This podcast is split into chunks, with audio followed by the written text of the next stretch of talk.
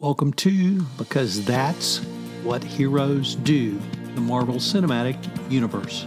As you know from prior episodes, Megan Dougherty, co founder of One Stone Creative, and I are huge MCU fans. So we've decided to do the MCU movie oeuvre. That's right, we're going to do all of the MCU movies in this special podcast series. Over this series, we will take a look at the storylines, some of the cookies and other cool things. We'll describe the great action scenes from each um, episode, and then we'll take a look at issues raised by each episode. It's going to be a lot of fun. We will take things from the societal angle, from the social justice angle, from the MCU angle, and perhaps even from the compliance angle. But if you're an MCU fan or you're a compliance fan, I know you will enjoy in this episode, we take up Avengers A Civil War. Because That's What Heroes Do is a special production of the Compliance Podcast Network. Thanks so much for listening. As you know from prior episodes, Megan Dougherty, co founder of One Stone Creative, and I are huge MCU fans. So we've decided to do the MCU movie oeuvre that's right. We're going to do all of the MCU movies in this special podcast series. Over the series, we will take a look at the storylines, some of the cookies and other cool things. We'll describe the great action scenes from each um, episode, and then we'll take a look at issues raised by each episode. It's going to be a lot of fun. We will take things from the societal angle, from the social justice angle, from the MCU angle, and perhaps even from the compliance angle. But if you're an MCU fan or you're a compliance fan, I know you will enjoy. In this episode, we consider Ant Man. I know you will enjoy it. In this episode, we take up perhaps the darkest movie in the MCU Avengers A Civil War. Everyone. This is Tom Fox, and welcome to the MCU chronological series. Megan Dougherty and I are back with our continuing challenge, which is to review the entire MCU on popcorn and compliance. Why? Well, because it's there, and we're both MCU uber geeks. We're reviewing these films as they appear in chronological order uh, in the MCU timeline, not by release date. Today, we continue with perhaps the darkest movie, at least today, which is Avengers A Civil War. I am your co host, Tom Fox, the founder of the Compliance Podcast Network and the voice of compliance. And I'm Megan Dougherty, co-founder of One Stone Creative. And uh, yeah, as as you were just saying, Tom, this is one of the the darker movies that we've talked about uh, today, especially after you know last week's episode. We were talking about the the rollicking good time that was Ant Man. Uh, now we're here with Captain America: Civil War, which um, you know landed a lot harder. uh, that it did, and um, I think you said this was an emotional roller coaster for you, and I certainly agree with that. Mm-hmm. Uh, it started um, early, and it went um, all the way through to the end. Just kept going, didn't let up. we saw Bucky Barnes as the Winter Soldier activated and saw him murder uh, Howard Stark and Betty Stark uh, in a pretty stark way. Uh, no pun intended by that reference. oh, come uh, on, you saw, intended that. we saw Own your puns. Uh, the Avengers, while trying to save uh, some a biohazardous material from being released, accidentally kill a large number of civilians which um, led to some serious repercussions. We saw a murder of the king of Wakanda, which led to his son T'Challa becoming king, that we'll explore hopefully in a later uh, show on the MCU, uh, but still a um, pretty powerful set of scenes between father and son, and at the death of the father. Uh, we saw, uh, for me, perhaps the most touching around Captain America, Steve Rogers, and what he f- still feels for his best friend, Bucky Barnes. Mm. Uh, even though Bucky uh, has been the Winter Soldier and is now trying to break free from that uh, inside his own head, and the consequences of that. Uh, we saw um, Tony Stark find out the truth about the death of his parents, and in a very, uh, very bleak way, which leads to a huge confrontation uh, and a rupture of the Avengers. So, um, and we haven't even started to talk about the action yet. Uh, so uh, it really was. It's a long movie, but uh, you, you, just sit literally on the edge of your pants or seat rather and watch it. I guess the um, maybe we should start with uh, explain why I saw it so dark. But what did you see, Megan? Well, the first thing that really jumped out to me was you know there there are these individual conflicts that are happening um, when it comes time to talk about the Sokovia Accords, uh, and you know so just as a little background, I'm sure everyone listening knows, but you know this is some kind of uh, UN international based oversight of the Avengers Initiative. Um, seems eminently reasonable uh, you know, on its surface, but it really does bring up uh, conflict between kind of the two factions within the Avengers and I thought that the the two factions and the way they ended up aligning was really really interesting, based on the characters that were leading them. So Tony Stark was pro Accords and being regulated by the government. Um, Steve Rogers anti Accords, not willing to accept that kind of regulation from higher authority, which is a complete reversal for each of them from how they started out in the MCU. Um, where Captain America was the collectivist who was working, you know, as part of a group to uh, save America as a team for you know the rest of the world. And tony stark was this like capitalist individualist who had never thought about anyone else before is now saying no we actually do need this government oversight to protect people and, and to you know protect ourselves as we do this dangerous work and we kill civilians. So i thought that was super fascinating uh, kind of the the individual the individualism of captain america versus the collectivism of tony stark was both surprising and really really touching and and relevant uh, in so many areas of the world but I thought that was a super great way to start off the film. Um, that was the, the big one for me. Uh, what, what about yourself? When I saw that whole scene about the Sokovia Accords and the perspective of Captain America and the perspective of Tony Stark, uh, at first I thought, I wonder if they set this up to have them play against character. Because you're absolutely right. It made no sense for Tony Stark to support government uh, control and Captain America is from what we call in America the greatest generation. And their motto is uh, uh, mm-hmm. shared sacrifice. Shared sacrifice for them, the goals were yeah. to defeat um, Nazi Germany and Japan in World War II.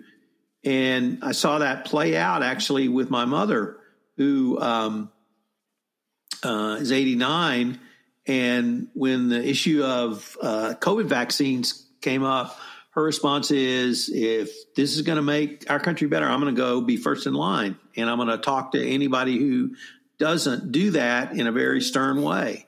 And she did. And she's there this week. And she ended up being in isolation for nine months uh, because she was in lockdown. And she said, no, this is what I got to do. This is what we got to do, period.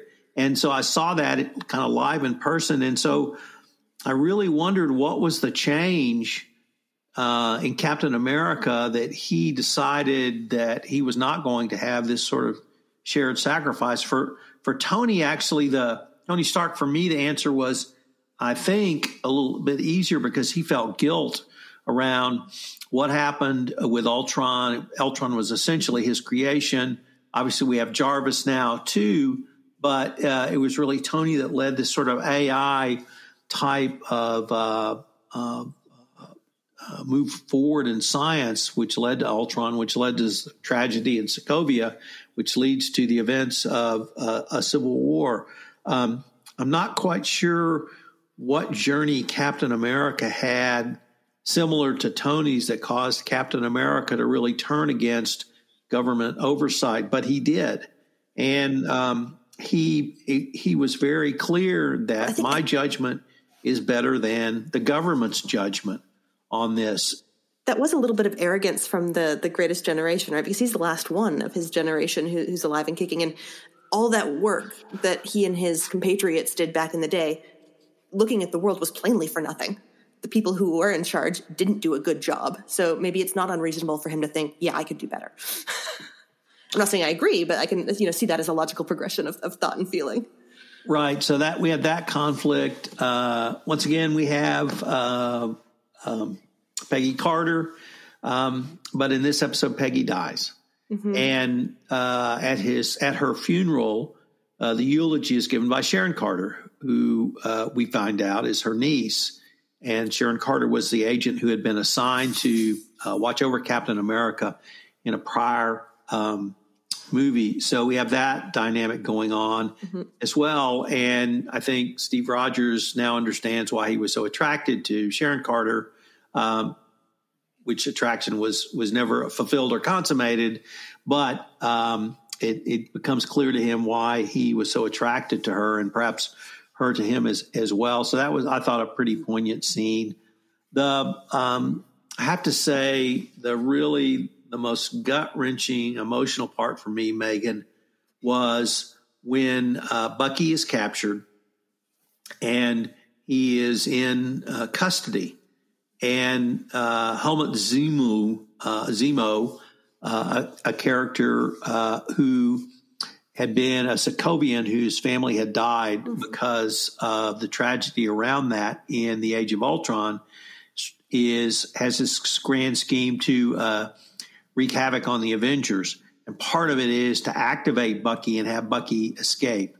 And he he does activate. He, he steals the code, activates Bucky, and Bucky turns into the Winter Soldier. And Steve Rogers goes after him because he remembers from uh, the last Avengers movie, The Winter Soldier. Uh, Bucky did recognize him, so he knows uh, there's some good there. So um, it was really poignant for me to see Steve Rogers really put everything on the line for his friend. And that mm-hmm. continues throughout the movie. Um, and he makes some pretty difficult decisions uh, based upon his friendship and trying to, to bring Bucky back and not the Winter Soldier. Really touching. And I think Zemo is another really good villain, like we were talking about kind of uh, last week with Ant Man. Uh, Zemo, again, not going for world domination. He's going for this is a more personal one guy getting revenge for a really personal tragedy. Um, so I thought that you know really interesting and humanizing as a villain. Um, so I, that I, I, agree that was really interesting, and, and watching Bucky kind of succumb to this brainwashing again and the impacts that had. Um, yeah, it was one of the many really hard things to watch, and it wasn't the last. We are not done. We're going to take a quick word from our sponsor, and we'll be right back with more.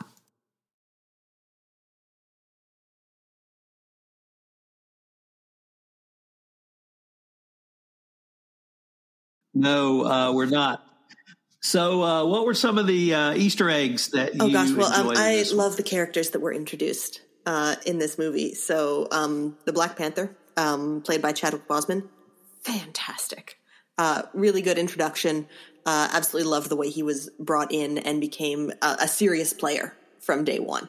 Uh, so there was no, you know, there wasn't really a subtle hint like you often get in in Marvel movies. This was like, no, I'm here, I'm a superhero, and you're to have to deal with me.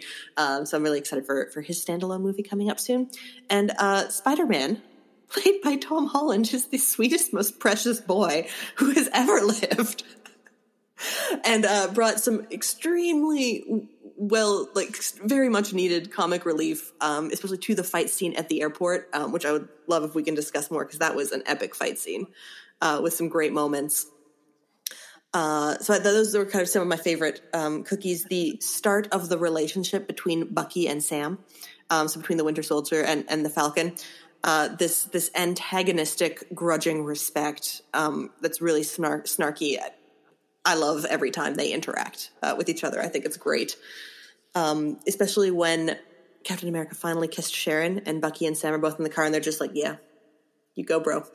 So that, was just just a great little moment. Um, the at at reference, so bringing in a little uh, Star Wars to the fight when Ant Man is being taken down by Spider Man. Did you see this really old movie? Loved it. Uh, and those are some. I've got some more points to talk about, but what were some of your cookies? Uh, maybe before we get into them. So the original or the first meeting between Tony Stark, um, Tom Holland as Spider Man, uh, Peter Parker, and Aunt May.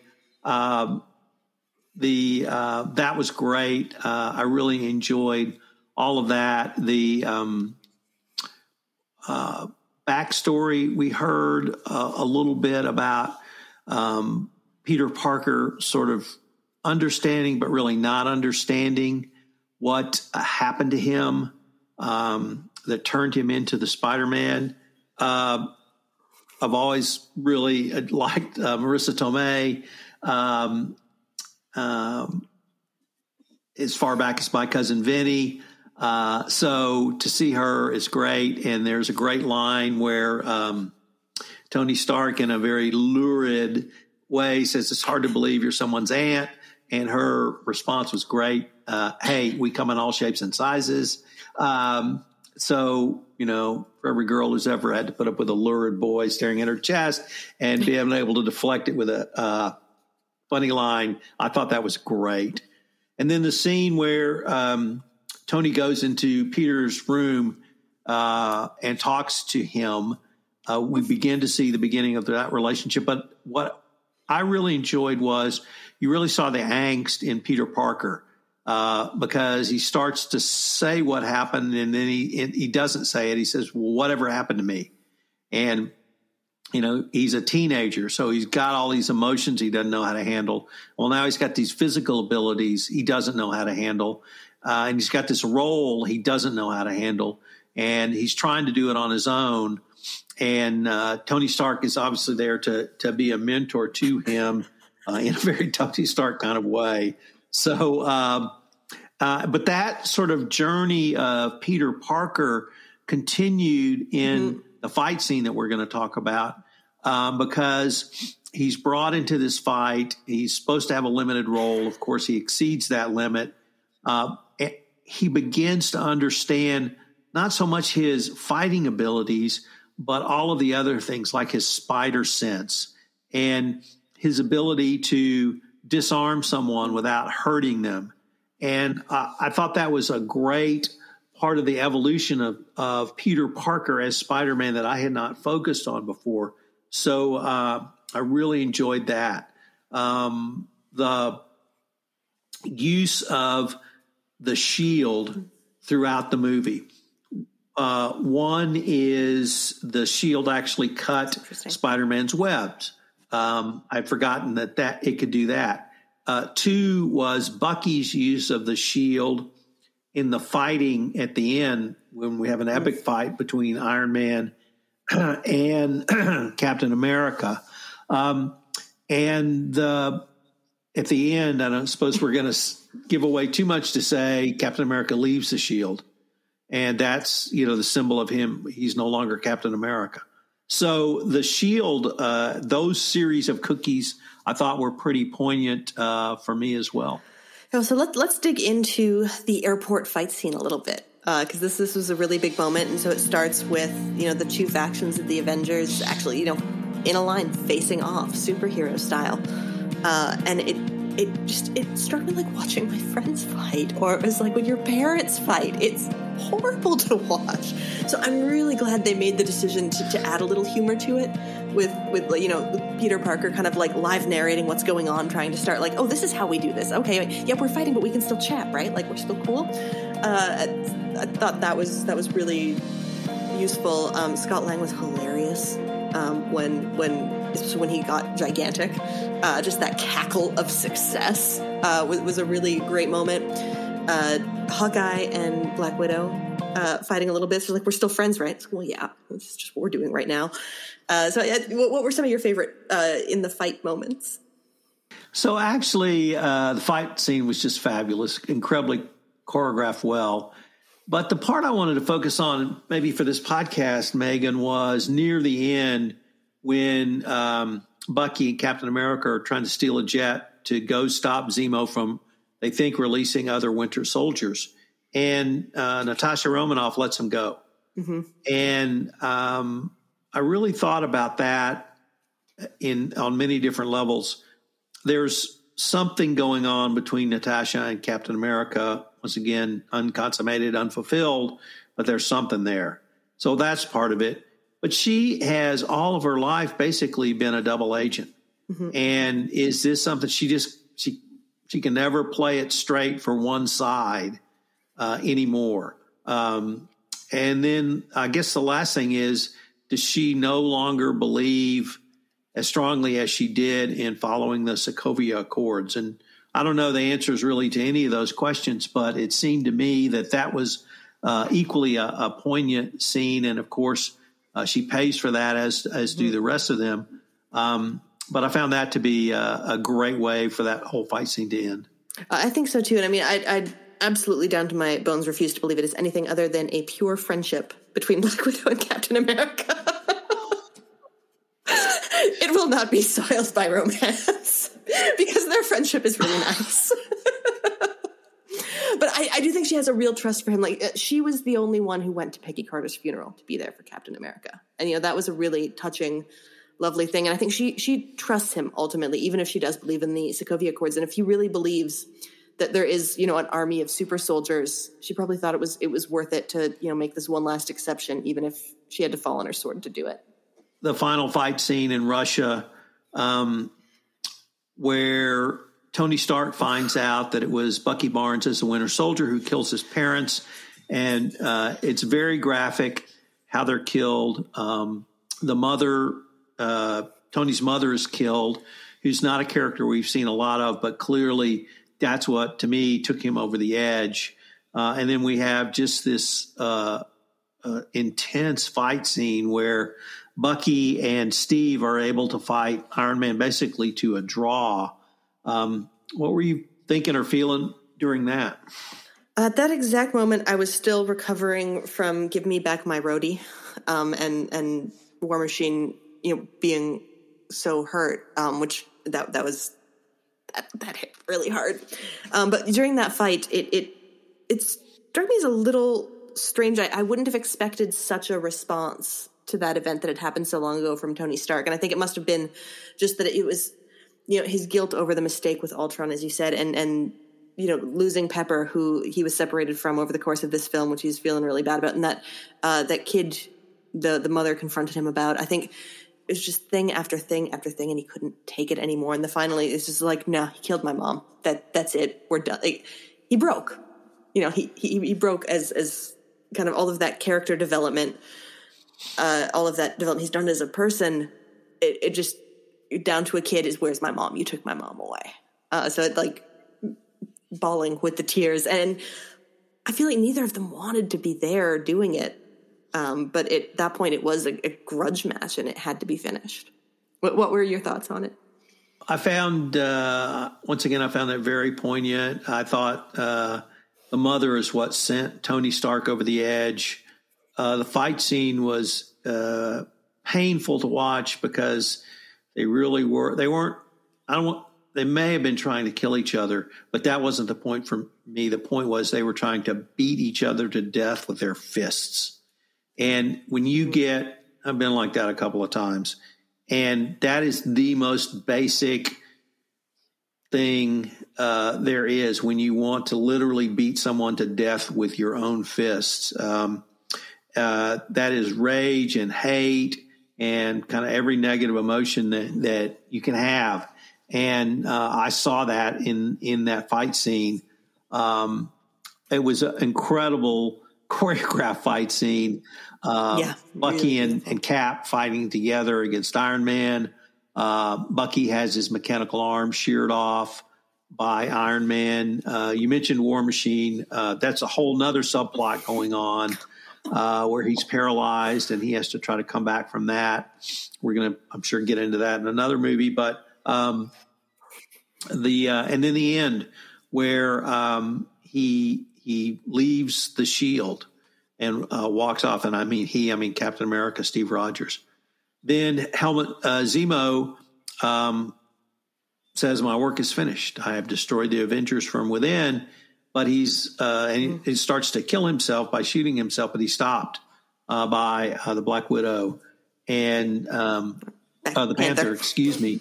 And then uh, there'll be other adventures with uh, Mr. Zemo that we will touch on in later shows. Mm-hmm. So um, I, it was just dark all the way through, painful all the way through, but a great addition to the entire MCU universe for me, Megan. Yeah, same here. It, it, it was a level of seriousness that I think is kind of getting us ready for what's coming. Uh, and and it had all been you know it had all been too easy up to now. You know that I mean, uh, they'd had only external challenges as a team, and this was their first real internal challenge, uh, and that's you know it's a lot bigger. It's a lot harder to deal with that. And I thought that the whole subversion of you know who the big bad in the movie was going to be. You know, it's going to be this army of winter soldiers that we're going to have to fight. No, the real like the real bad guy is your feelings, and you're going to have to deal with them. I thought that was really really good. So I, I loved the film. Um, uh, you know, as much as it was uh, emotionally difficult to get through. oh, and just a last note on um, Vision and Wanda. I thought was another really uh, interesting aspect of this movie because Wanda got a rough ride in this movie. Um, she did not intend to hurt all those civilians, and I mean, she's not old. She's not a grown up, really, like barely. I would I would say. Um, and the relationship between her and Vision, I thought was really really interesting, um, especially after he inadvertently caused so much harm to Rhodey, because that put him at a level with Wanda, I think, in a really important way, and, and set the stage for where they go next in their relationship. Well. Uh we're at the end, and I'm Tom Fox. I hope you will join us again for our next episode of Popcorn and Compliance, the MCU series. And I'm Megan Dougherty. Uh, join us again next week when we take up Black Widow. This is Tom Fox again. Hope you've enjoyed this edition of And Because That's What Heroes Do. And I hope you'll join us again for our next episode where we take up Black Widow. I'd also like to tell you about a special podcast series that has premiered on the Compliance Podcast Network, The Corruption Files. In The Corruption Files, I'm joined by Hughes Hubbard partner Mike DeBernardis, and we take a deep dive into some of the most interesting FCPA and international anti corruption enforcement actions over the past 15 years, which have really created the modern era of FCPA and anti corruption enforcement. Check out the corruption files on the Compliance Podcast Network, Megaphone, iTunes, Spotify, or wherever you listen to great podcasts. Because that's what Heroes Do is a production of the Compliance Podcast Network.